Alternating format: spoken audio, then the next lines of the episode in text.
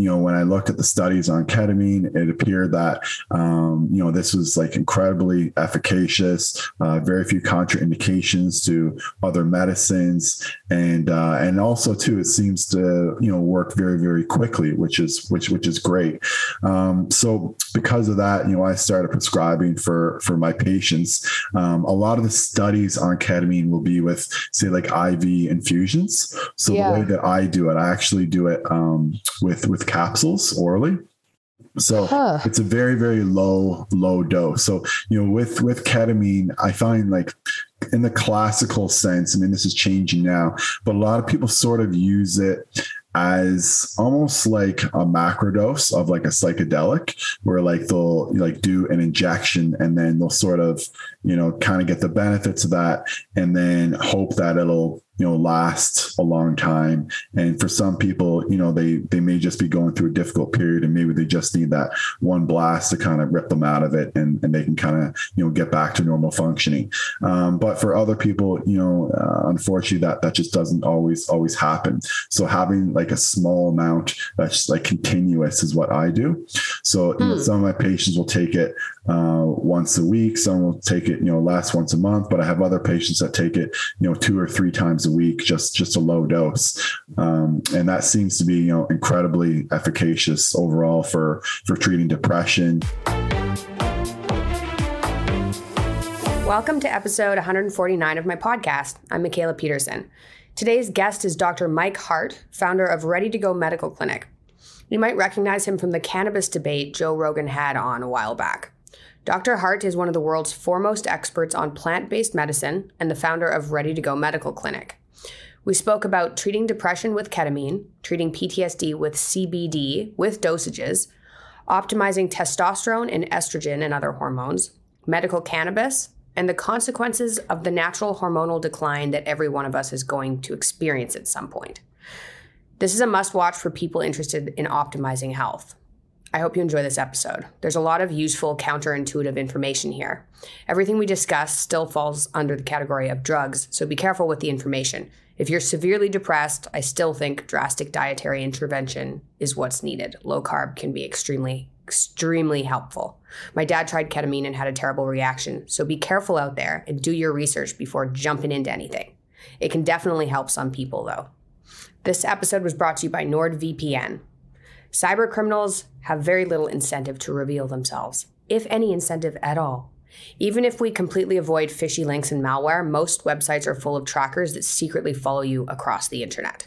That's where NordVPN comes in. With state of the art encryption that keeps you safe from hackers, malware, and other sneaky threats lurking all over the internet. NordVPN also lets you pretend you live anywhere in the world so you can access content from whatever country. Want to buy nootropics from China? NordVPN. Traveling but still want to watch the content you're used to? NordVPN. Trying to sneak into American Netflix from Canada?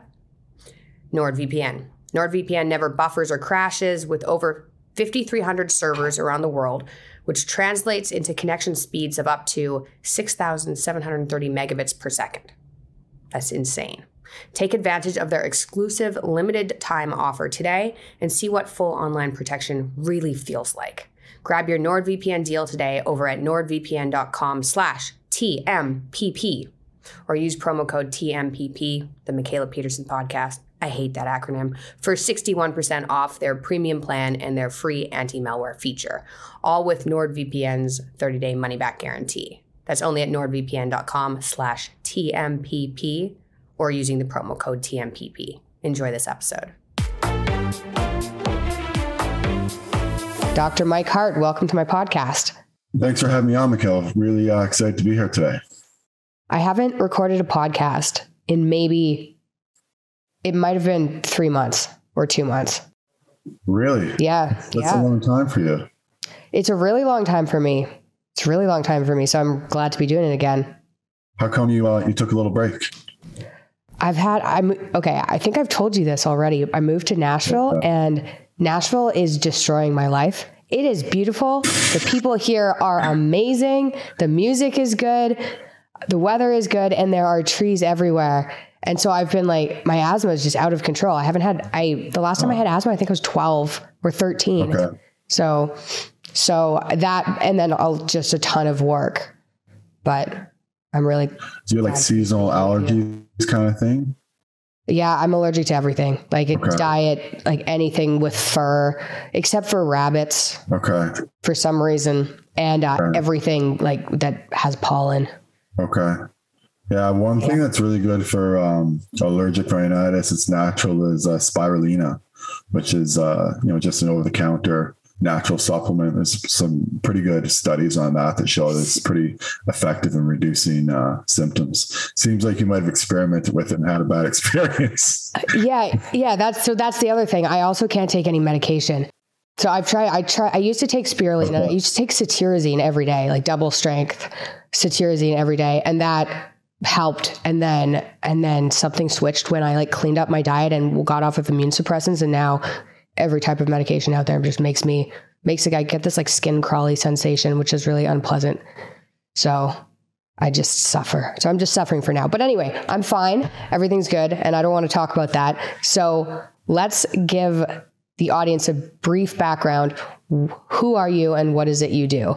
Sure. So, uh, like I said um, at the beginning of the show, I'm Dr. Mike Hart. Originally, I'm from uh, St. John's, Newfoundland, and I find your dad actually uh, kind of gives a shout out to Newfies all the time, particularly Rex Murphy. They seem like they're pretty good buddies. Yeah. But um, yeah, so I uh, I did a, a degree in uh, nutritional biochemistry. Then I went to medical school and I did family medicine residency, and I've been practicing now for just over nine years and uh, have a family practice, but I also do uh, quite a bit of cannabis medicine and I prescribe ketamine as well for a lot of patients. And I've been published for that a couple times. Also been published for my work with with cannabis as well. Um, I wrote a book on um, cannabis and uh, PTSD called Friendly Fire.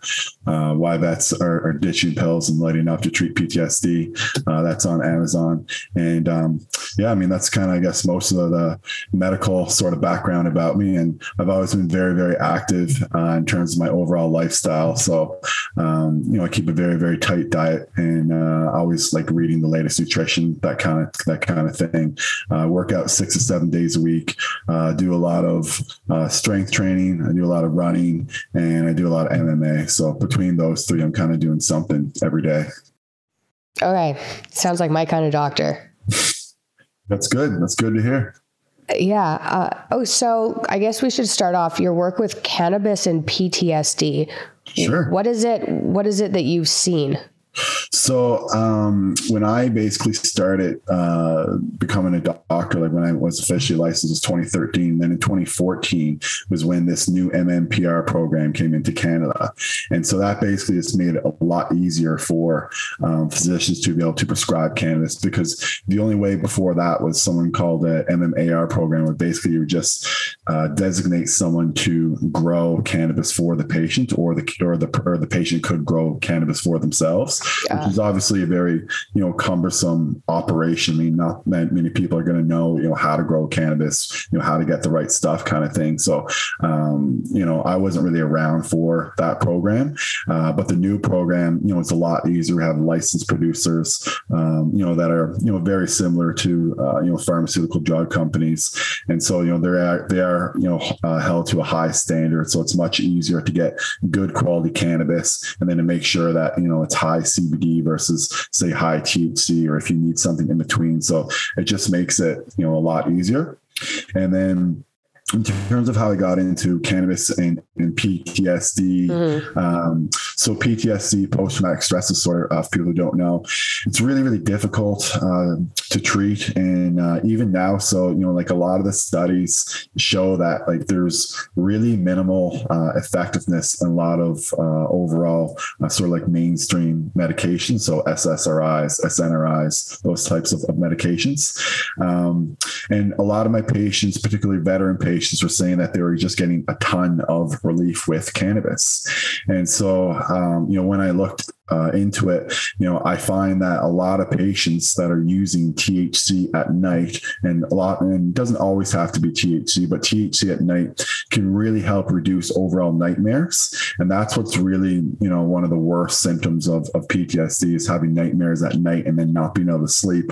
As in, you know, as everyone knows who's listening to this, when you don't sleep, like everything just gets, you know, so much worse. So if you're depressed or if you're anxious or even you have pain, doesn't even, you know, be need to be related to mental health uh, and you don't sleep well, often times like that just, just, you know, exacerbates everything and makes everything worse um, the next day. So I found the THC or a combination of THC and CBD to be, to be helpful um, for sleep for a lot of patients. And then hmm. CBD is really good in the, uh, in the daytime and uh, the reason being too that that it's so good for for PTSD patients is there's one study, and I know it is on on rats, but I've I've seen it in in humans as well. Um, I mean, we do need more randomized controlled trials on it, but um, it showed that it can actually decrease learned fear, and that's what you know PTSD is is that it's learned fear. You know, so like a lot of my patients, they're afraid to like go to the grocery store, you know, just because like they just find it to be so stressful and so overwhelming overwhelming and like oftentimes they get their food and then they kind of just leave their their food in the cart and they have to leave Oof. because they just find it to be you know so stressful and, and, and, really overwhelming. It's like no one's like born afraid to go to the grocery store. That's obviously something that's like learned. So um you know through using cbd you know you can actually decrease that learned fear response and a lot of patients have really really benefited from using cbd in the daytime to decrease that learned fear response decrease anxiety anxiety, decrease social anxiety, and just kind of get back them uh, to like you know better overall functioning. Interesting. Okay, that's very interesting. Um, what kind of dose do you generally recommend for people who are experiencing? Let Let's start with the night portion. If you're sure. trying to if you're trying to improve your overall quality of sleep, what would you generally recommend for people who are experiencing nightmares? Sure. So, um, if you have nightmares, generally speaking, you do need some THC in order to get in order to get rid of those nightmares. Um, you know, there are some patients, like say if you're totally naive to cannabis, who've never used it. Some patients can uh, get a good night's sleep by using just CBD, but it's really the THC overall that seems to improve um, nightmares. So, if you're you know just hmm. starting out using um, THC, usually around five milligrams of THC THC, five milligrams of CBD is you know a pretty decent dose um, in, in order to in order to uh, start the, the treatment. But oftentimes that dose does need to be increased. Um, and I always get patients to use a combination of THC and CBD. Um, the reason being is because THC can be really helpful for helping people fall asleep, but oftentimes they do wake up if they don't have CBD on board. And so um, it's good to have you know a combination of both of those cannabinoids. And now there's actually another cannabinoid um, that's also commercially available, kind of called the CBN. And CBN hmm. has also been helpful uh, to be to has been proven to be helpful for, for sleep as well. Again, we don't have a ton of like like randomized control trials on this right now, unfortunately. But um, you know, just through anecdotal evidence and you know through seeing my patients, you know, I can say that there's definitely uh, an efficacious effect by using CBN with those other cannabinoids um, as well. So hopefully that answered uh, most of your question.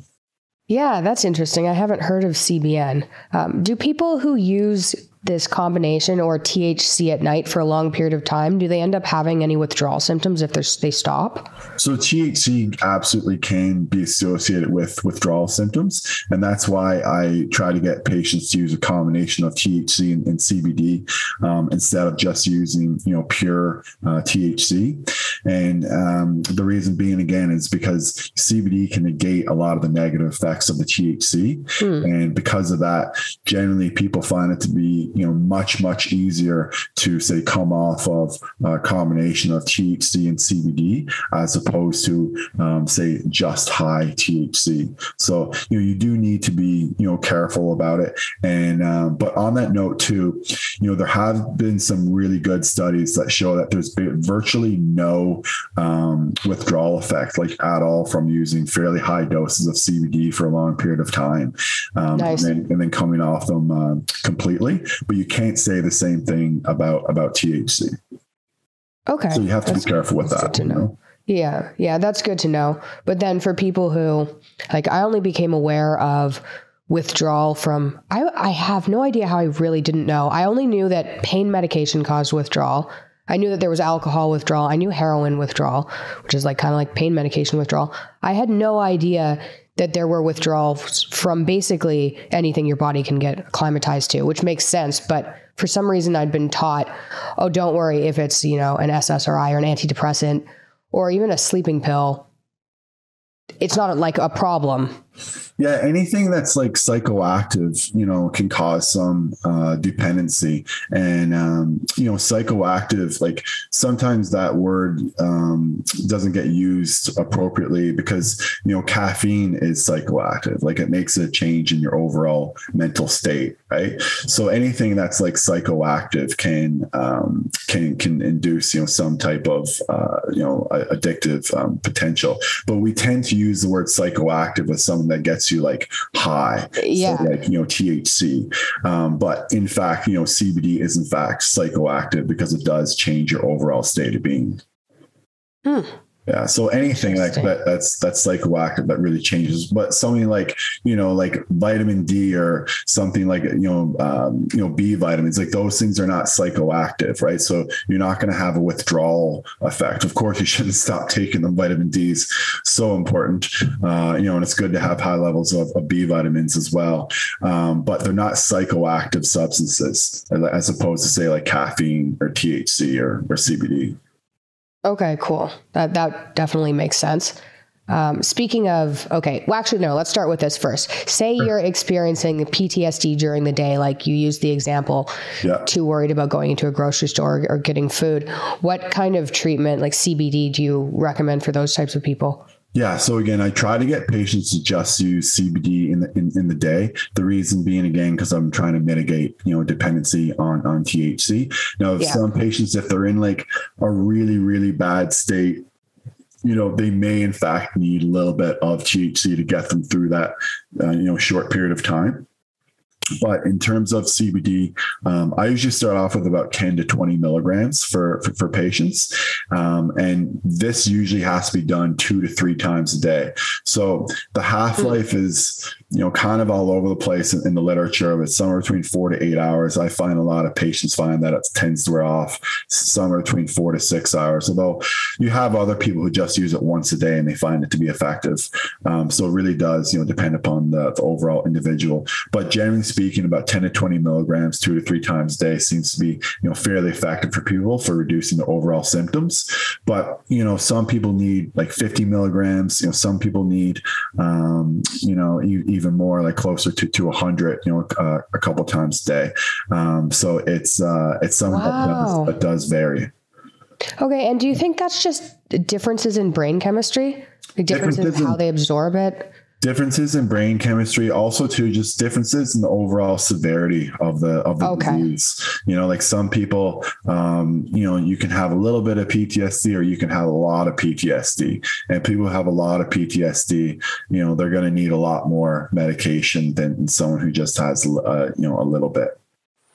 That was crazy. I don't think i've talked about this at all um, but when dad got really sick and he was in a hospital in russia he was in really bad shape. And I I've had really bad experiences in hospitals. So before he and my mom got sick, I had um, panic attacks going into hospitals. So I never had panic attacks going into hospitals. I got better. My autoimmunity went into remission. And then whenever I went into hospital, I'd have a panic attack. And I was like, I'm not someone that that happens to. I don't understand what's going on. So that's kind of where I was. And then my mom got cancer and I had to go visit her in a hospital. And then my dad got really sick, and I ended up after um, after we went to Russia, I ended up with flashbacks from the hospital in Russia, and I was like, "Huh." I'd like I. I, I guess this is PTSD. So I was having these intensely vivid nightmares where I'd lay down and I'd have like ex- extremely vivid nightmares of these hosp- this hospital in Russia um, and I think that was partly because my dad was still sick. So it's not like it was something that happened and that was over. It was still continuing. Uh, and it definitely interrupted my sleep. And I, I just kind of like it, it went away eventually. it took about a year of nightmares. So I didn't. Ta- I don't think I talked about that because it was just. I was like, eh, I guess that's just a thing that happens now. But I was like, I didn't realize you could kind of induce it, even if you haven't, you know, gone to war or something. If you just traumatize yourself, then that can just happen to you. Yeah, no, that's that's actually a very good point because um, you know we do tend to associate PTSD just with people who have you know been in combat and in, in, in, the military in the army, but um, you know that's that's just not the case. Like people who have been in really bad car accidents, you know, rape victims, um, you know, really you know poor traumatic um, childhood experiences. Like there's a lot of different things that can you know bring up uh, PTSD symptoms and they all exhibit you know the same symptoms so like whether you you know have ptsd from you know being in afghanistan and being at war or whether you have ptsd from you know sexual abuse from from, from childhood you know they all tend to have the same same symptoms so in the daytime you know the big thing is hypervigilance you know kind of like always like feeling like on edge and a lot of um, you know people that have been in the army you know they they, they say you know they'll be be like looking out their window and that kind of thing because that's what they're used to. They're they're they're used to being very very hyper vigilant. Um, and then at nighttime, again, you know, they, they they tend to have nightmares. But again, that happens to someone, you know, whether they have you know uh, PTSD from you know really poor traumatic uh, childhood experiences uh, or from you know someone who's been in the army and everything in between. Like everyone tends to exhibit very very similar symptoms overall. Mm. Do you think what THC does is it just puts your brain into a state that's calmer and so it can retrain you. It's like, oh no, you're not exhibiting this stress reaction. You're calm, you're in a situation, but you're calm, and then you just eventually learn your way out of it. There's definitely a little bit to that. A lot of it is really just like dissociating as well. So when you're like dissociated, things tend to like bother you less. And that's the mm. same thing in, in, in why it treats pain. Because, you know, if you have like knee pain, like the pain you know it isn't really coming from your knee. It's there's a signal from your, from your knee going to your brain that's telling you that you're in pain and it interrupts that signal. So you're more like dissociated. So you, you and it's it's almost like the same thing as like when you meditate or if you you know are reading a book or you're really into a TV show and you're just hyper focused on that then you're not focused on your pain or on you know uh, either mental pain or, or chronic pain. So it's a it's a it's a distraction. And that's then that distraction can be uh, very effective for reducing overall symptoms. Interesting. Okay. Okay. Next question then. You mentioned vitamin D, uh, and I know a lot of people who are chronically ill, actually, just a lot of people are low in vitamin D, whether or not yeah. they know it, especially in Canada, right? Yeah. Um, how do you recommend, like, are the intramuscular injections of vitamin D, are those more effective or less effective than the oral form? What kind do you recommend people take? Yeah, so I recommend people take the uh, the oral form, um, and the amount that I recommend is 500 IU's per 25 pounds of, of body weight, and then to get your levels tested, and then to adjust if necessary. So some people may need more than that. Like some people may may need up to you know a thousand IU's for for 25 pounds of body weight. Um, you know, I test a lot of people's vitamin D levels, and I have a lot of patients come in who say, you know, I'm taking you know 2,000 IU's a day, but yeah. you know, when I test their levels, you know, they still come back to be very, very low. And that's not every patient, but you know, that's that certainly is probably more than um, than than not. And uh, and the other thing too is you do have to take into account, like I said, um, your overall body weight. You know, because it, it's a fat soluble vitamin, so you know your body weight is going to be, uh, you know, it's going to be it's going to uh, affect how much um, vitamin D you absorb and how and, and your overall levels. So you need to you know, oh. use vitamin D based upon your body weight. So that's why I, I recommend vitamin D based on body weight and not just, let's say, like an overall generalization. Huh. And so what do you what do you recommend for those people who can't get their numbers up even if they're on high dose vitamin D? Um, just to keep going. So I didn't really answer your question because you kind of were asking about the intramuscular. I don't have any experience with that. Like I've never given an intramuscular uh, vitamin D injection before. Um, you know, I've I can't say I've ever really seen someone, you know, take uh, a ton of oral vitamin D and and not have their levels, um, you know, increase as long as they are taking a sufficient amount. Um, so I don't know if it's like you know a necessary intervention for too many people. But i mean if you used you know oral supplementation and your you know vitamin D levels didn't improve then I think that would then would be a reasonable you know avenue to go to get your vitamin D levels up. But I've I've never given an intramuscular uh, vitamin D injection. And I do find that you know people can get the appropriate levels just through oral supplementation.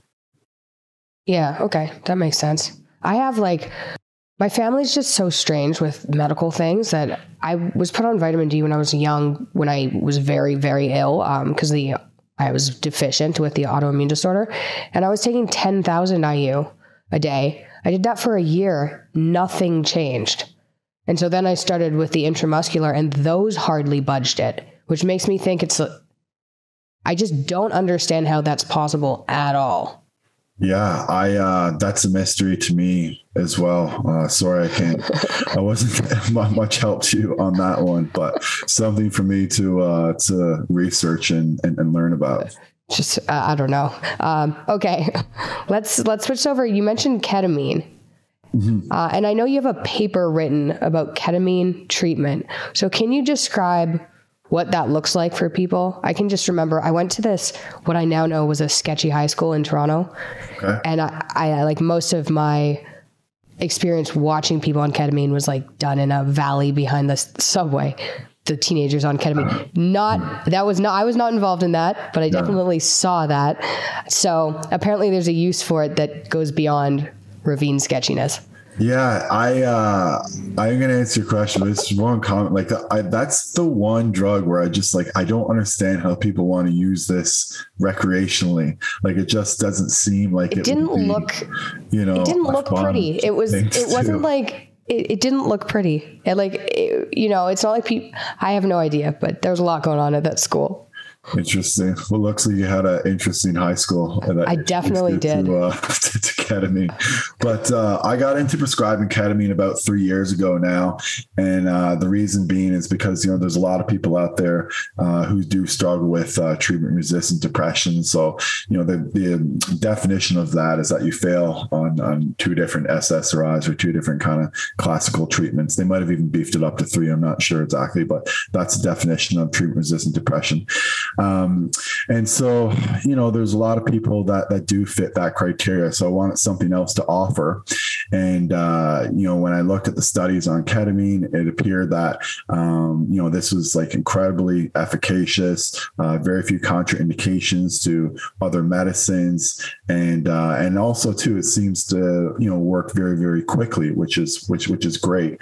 Um, so because of that, you know, I started prescribing for for my patients. Um, a lot of the studies on ketamine will be with, say, like IV infusions. So yeah. the way that I do it, I actually do it um, Um, with with capsules orally. So huh. it's a very very low low dose. So you know with with ketamine, I find like in the classical sense. I mean, this is changing now, but a lot of people sort of use it as almost like a macrodose of like a psychedelic where like they'll like do an injection and then they'll sort of you know kind of get the benefits of that and then hope that it'll you know last a long time. And for some people you know they they may just be going through a difficult period and maybe they just need that one blast to kind of rip them out of it and, and they can kind of you know get back to normal functioning. Um, but for other people you know uh, unfortunately that that just doesn't always always happen. So having like a small amount that's like continuous is what i do. So you know, hmm. some of my patients will take it uh, once a week some will take it you know last once a month but i have other patients that take it you know two or three times a week, just just a low dose, um, and that seems to be you know incredibly efficacious overall for for treating depression and also uh, for treating chronic pain. But I would say more efficacious for um, for for depression and mental health than for chronic pain. Interesting. Okay.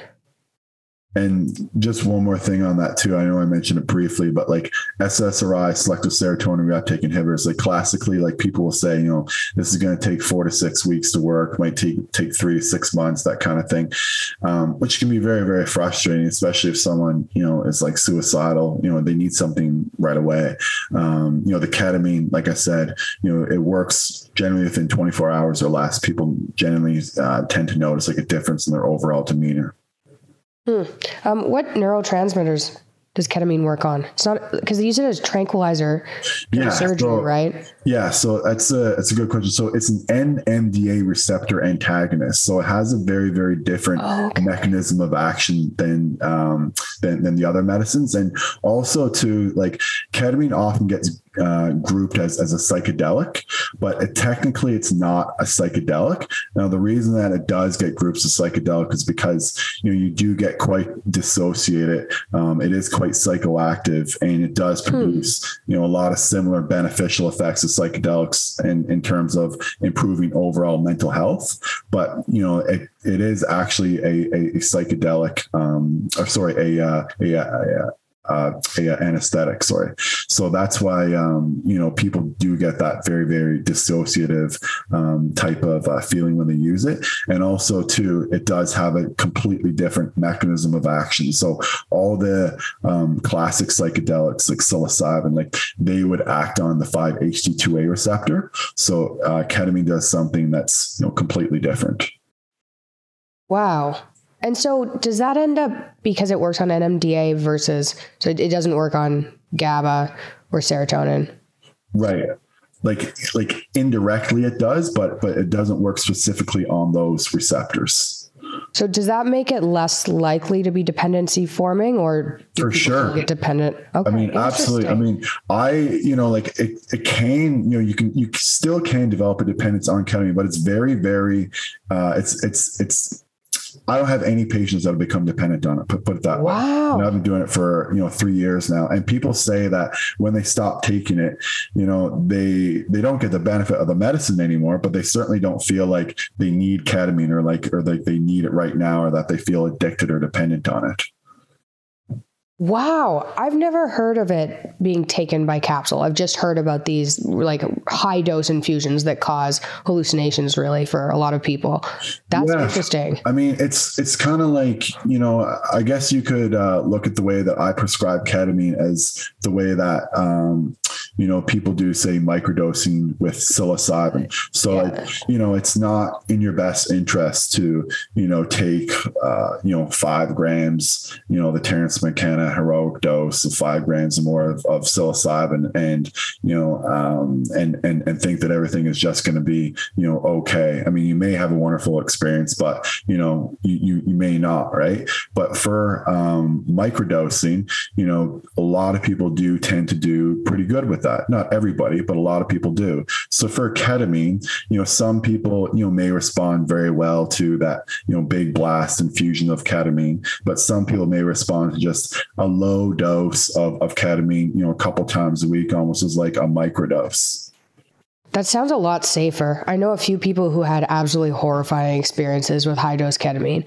Um, so that sounds like a good idea just to even test out yeah, I think so too. I think so too. And I mean, my patients have done, you know, really, really well with it. And, um, you know, it's, it's a very safe medicine when you take it, uh, you know, appropriately and safely and when you use the right dose. Um, and, you know, I hope that, you know, it becomes a little bit more mainstream yeah. in, in the future. Yeah, why do you think it's not? That's really interesting because I can see how, like, I know I had ketamine once when I had um, my hip injected um, when I was a kid. They gave an infusion of ketamine and I was still awake, but I was like calm. And I can remember feeling what it was like and being like, okay, I'm calm, right? So I can see how microdosing that could make somebody calmer. Why wouldn't that be more of a mainstream treatment given the fact that it doesn't work on neurotransmitters that are going to cause severe addiction, com- you know, compared to say GABA or serotonin? Why isn't it more mainstream? Well, that's a really good question. I mean, uh, my first thought on that is that, you know, I think most of the research on ketamine has come out in the last 10 or 12 years. I don't think there yeah. was as much research on it done done before. Um, so that'd be, you know, the, the main reason why some people just, I think, are very uncomfortable with prescribing something that is a little bit psychoactive. And you do have to be careful about, um, you know, and when I say psychoactive, I mean, I know that, you know, SSRIs and in some ways psychoactive. So like, but psychoactive and like dissociative, you know, so some people are just sort of like apprehensive about using that. And some people just don't want, you know, that kind of big change overall in their, in their, in their behavior, in their, in their brain, you know, when they're using a medicine.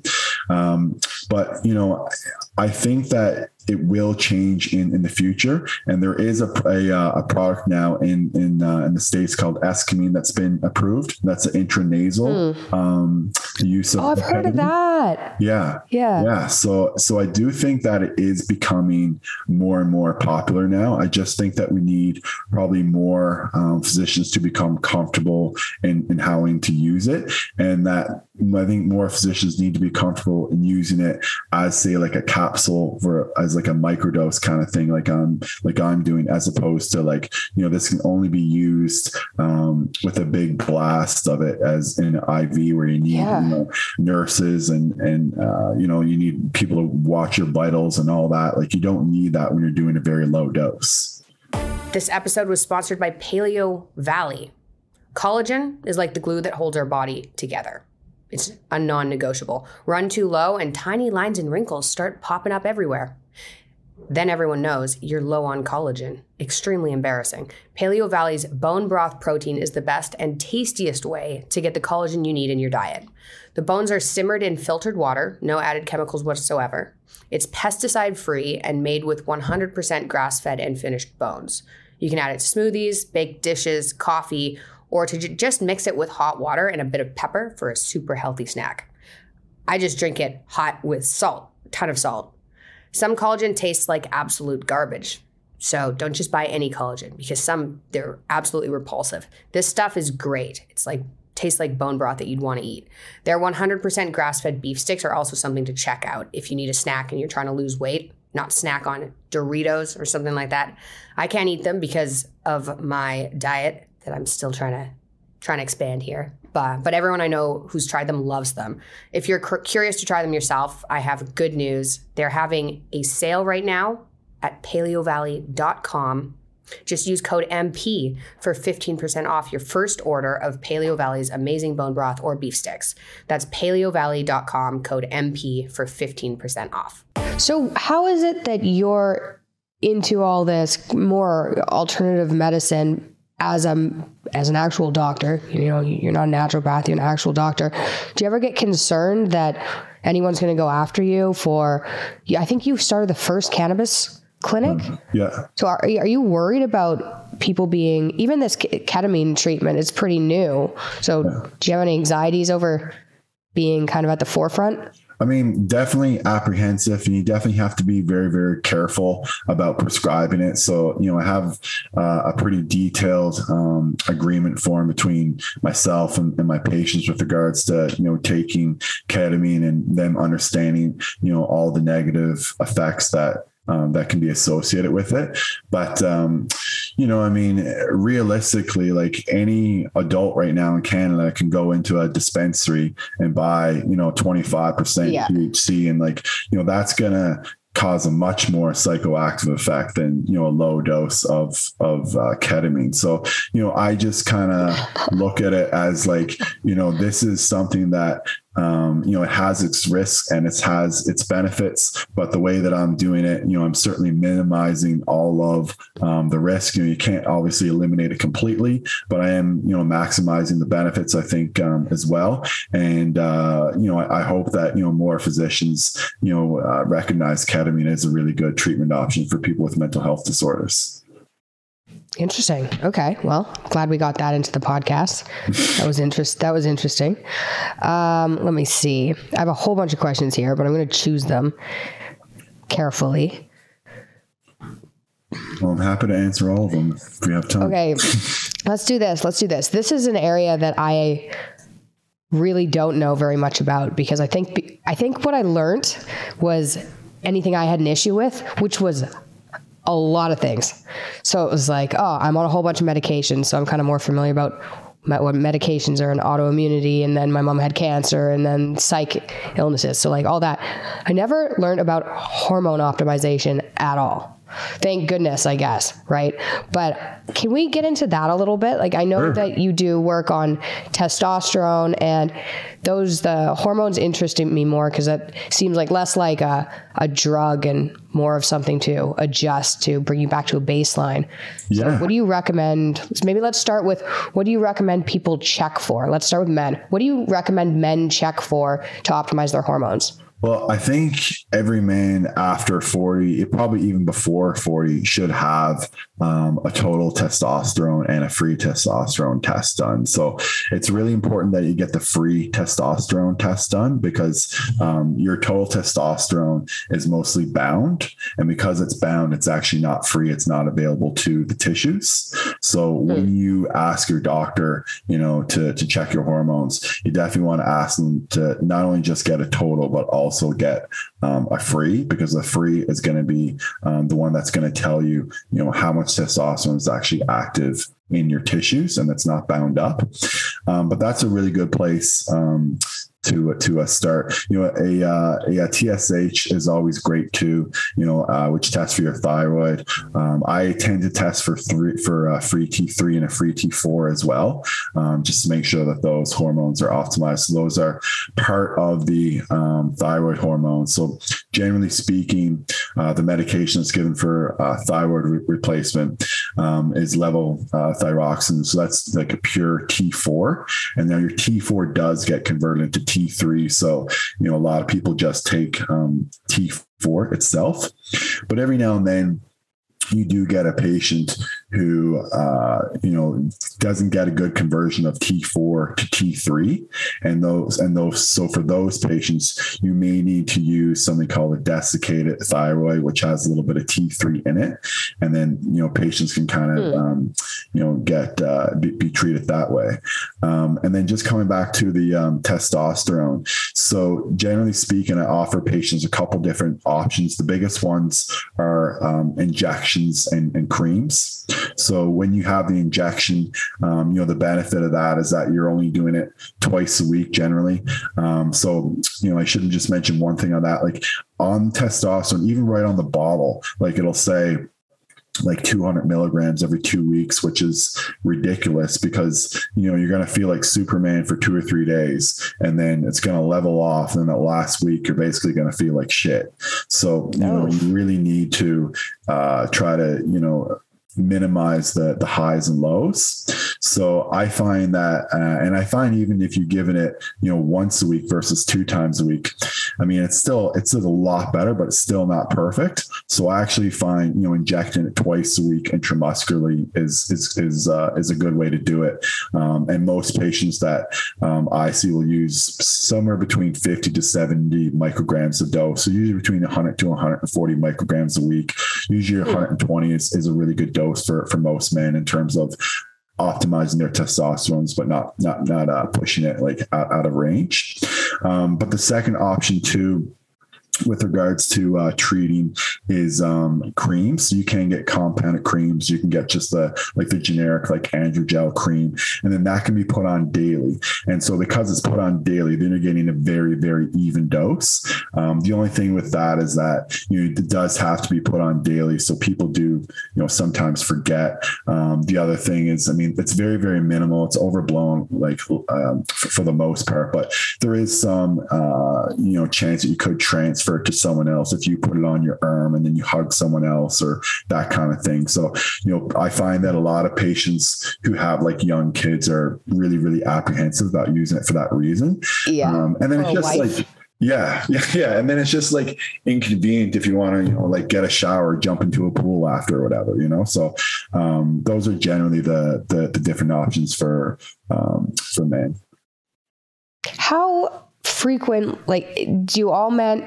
Does testosterone lower for all men after 40 or are oh, yeah. there dietary things you can do to increase it or is it just going to hit everybody So it definitely starts to decrease. Um, actually, even by like 27 or 28, you'll start to know it'll, it'll start to decrease slightly, and then by 40, ah, see, aha. So it's not just women. It's not just women. it's not just women, but um, and I'll get back to that in a second. Just on that note, for w- women, uh, also have testosterone just like men do, and um, that's where a woman's sex drive comes from as well. You know, it's it's from uh, testosterone, and you know, I do have some women who take a low dose of testosterone, not only just for their sex drive, but also just for um, their general energy and, and, motivation, and kind of just sounds kind of fun.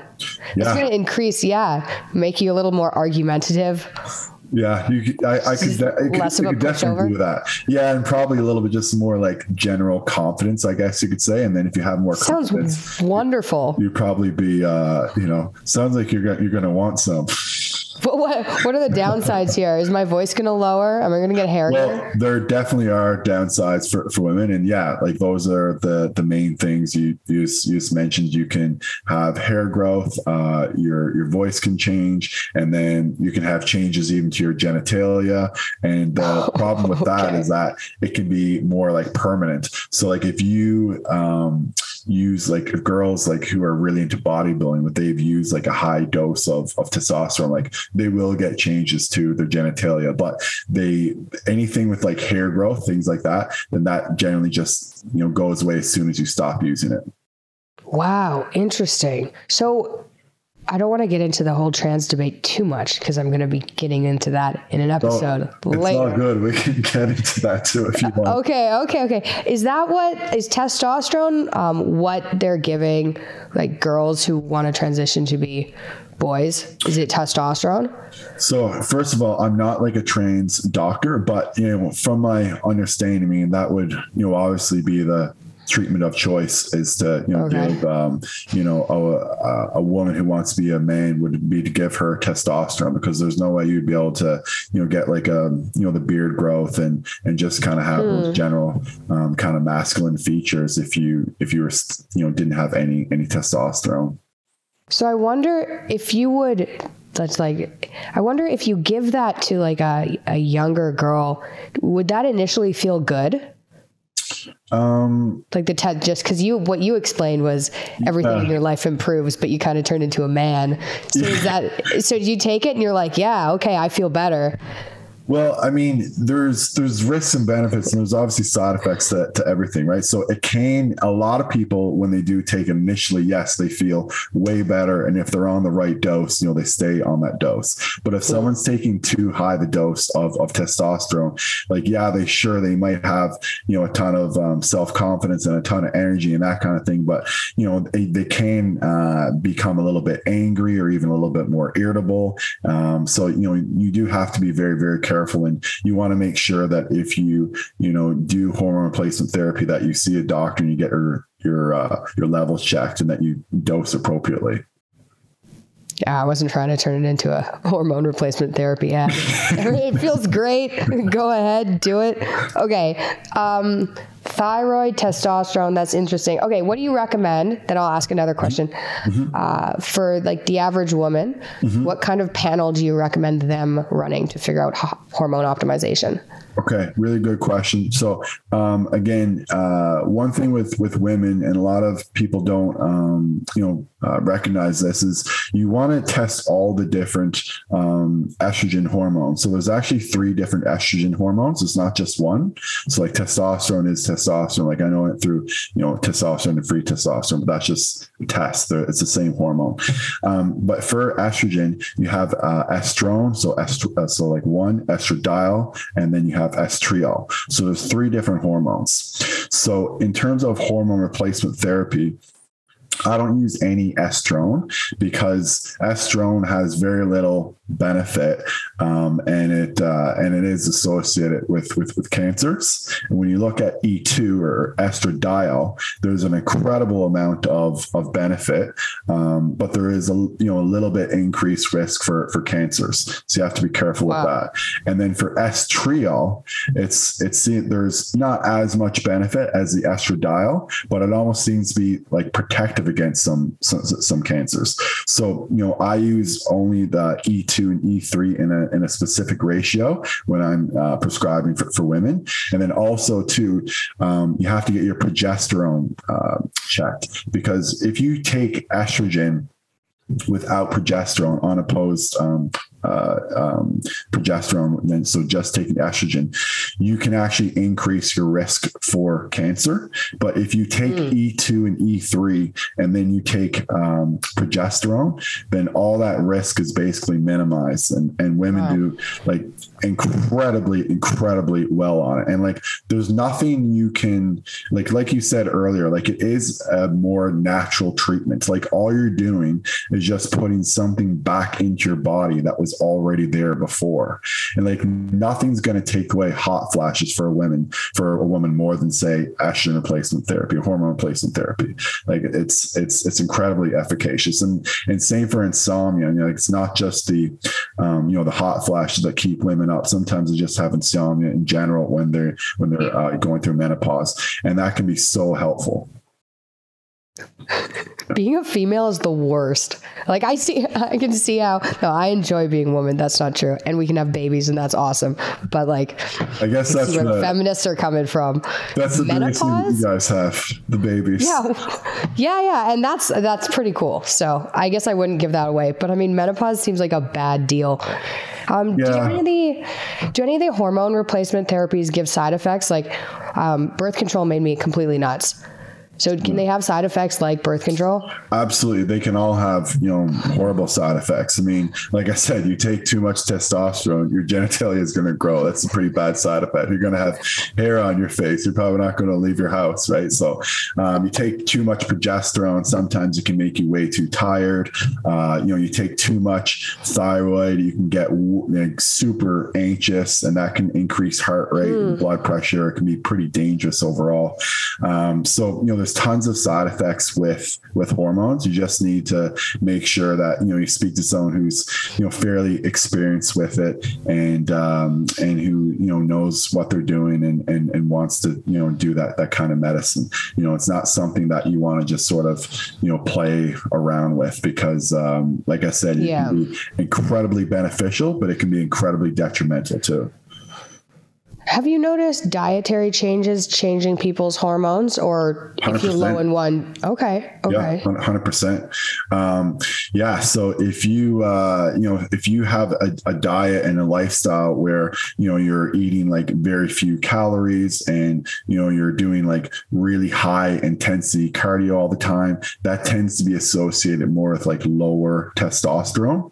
But if you eat more, say like more of a balanced diet, and you go to the gym and you and you uh, do resistance training, and that's going to be associated more with like a higher testosterone level. But mm. in terms of like diet itself, um, there's probably other lifestyle factors that may influence it um, your your hormone levels your testosterone say more than than, than others. Um, sleeping a very very big one. So if you sleep poorly that's really associated with low testosterone. So um, that's that's one thing. And then also too there's something called um, sex hormone binding globulin. And so just coming back to the total and free testosterone. So if you have um, a really high level of that and then what's going to happen is that's going to bind all your testosterone and then you're going to have low free testosterone. And one thing there's, I've seen one human study anyway that shows that um, if you do have this issue, you take boron, boron can actually lower your, your SHGB, and then that will in turn increase your overall free testosterone. That's so there are definitely some things that that you can do to um, manipulate it. Um, Andrew Huberman, who you're probably familiar yeah. with, um, he has a couple supplements that he recommends. Um, one of them is uh, Tongkat Ali, which can increase overall um, testosterone. The is it a mushroom? that was a like a guess. I have no idea what it is. is it a mushroom? No, it's uh, it's it's some kind of herb. Um, I wouldn't really okay. know how to classify it more than that. And then the second one that he recommends, I think, is um. I'm, I'm I'm a lot less familiar with that one, but huh. the, um, the Tongkat Ali, like that's in every kind of like um, natural uh, testosterone kind of booster that you'd see at Popeyes or any kind of like you know health food supplement sort of store. That's cool. So should people try that type of thing? Oh, okay. Wait, no, cancel that question. I'm not interested in that question anymore. Um, what happens if you're a young person and your testosterone is really fine, but you're like, hey, I've been watching podcasts and there are all these men on testosterone, and maybe I want a little bit of extra testosterone. Is there anything wrong with that, or is that a bad idea? Um, I don't think it's like a bad idea to want to optimize your hormones. All I would say is that, you know, what you want to do is you want to measure it, you know, and I, I know I keep saying that in this podcast over and over, but like that's the best way to get things done because if you don't measure, you're basically just kind of like guessing. Now, when I say that, you know, you should sort of intuitively try to be aware and know, you know, when your testosterone is high and when it's low. And I mean, I think most people, you know, know that. Like, if you don't feel like having sex ever, like you should kind of say to yourself, okay, it's kind of weird. Like something's going on here. Mm. Um, but, you know, I don't think that there's anything wrong. Like, say, if you're, you know, in your 20s or your 30s and, you know, you're feeling that way to get your levels checked and then to take, you know, a more of a, of a natural product, like something like Tongkat Ali. And if it, you know, boosts you up and makes you feel a little little bit better and you feel like your you know your workouts are better you feel more confident and you know you feel like your uh, libido is better you're performing better in bed or whatever like that and you know go for it. I mean i, th- I think there's there's um, there's there's nothing wrong with that. Cool.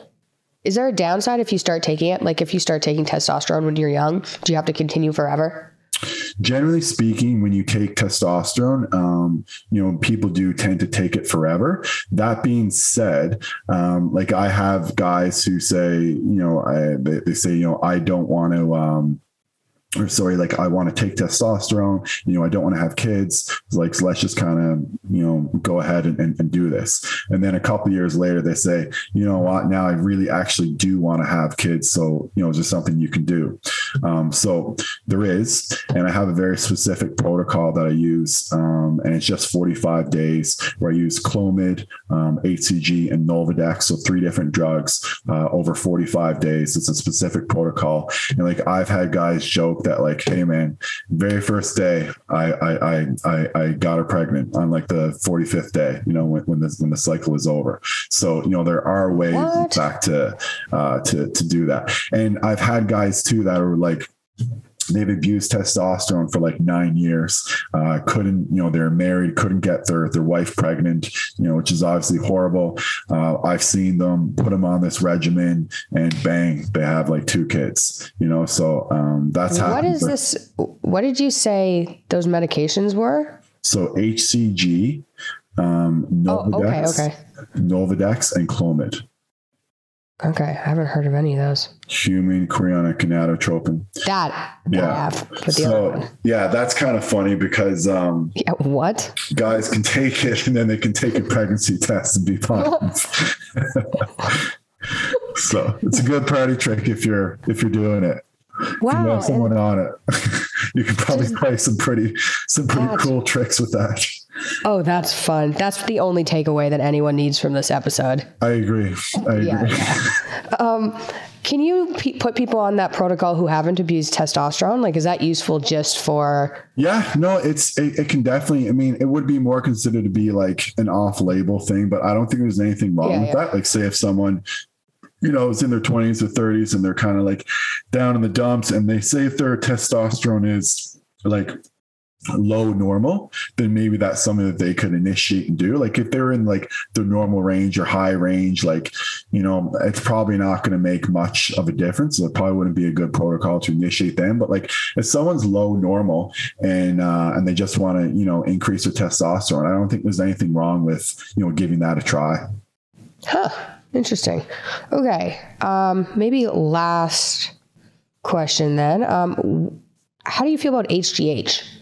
HGH can be super helpful for, for some people. The only thing with that is that, you know, it has the same issue with, um, as like testosterone does with like women, like meaning that some of the side effects, yes, if you stop HGH, it'll stop like that day or, or the next day kind of thing. You know, it'll be very, very short term. but other uh, other things like um, like in terms of like organ growth, like that's permanent. So like you see these like massive like bodybuilders on stage, and like, why is this guy's like intestine like protruding out of of his body? Oh and it's like it's because like it doesn't just like increase the size of like your muscles, it increases the size of like everything. So it can be a really really effective drug. Um, and like people who are low in, in, in hgh you know when they take a good dose it can really make a dramatic like a dramatic difference in their overall well-being in their life in terms of like recovery well-being mood that that kind of thing. But again you do have to be very very careful with it.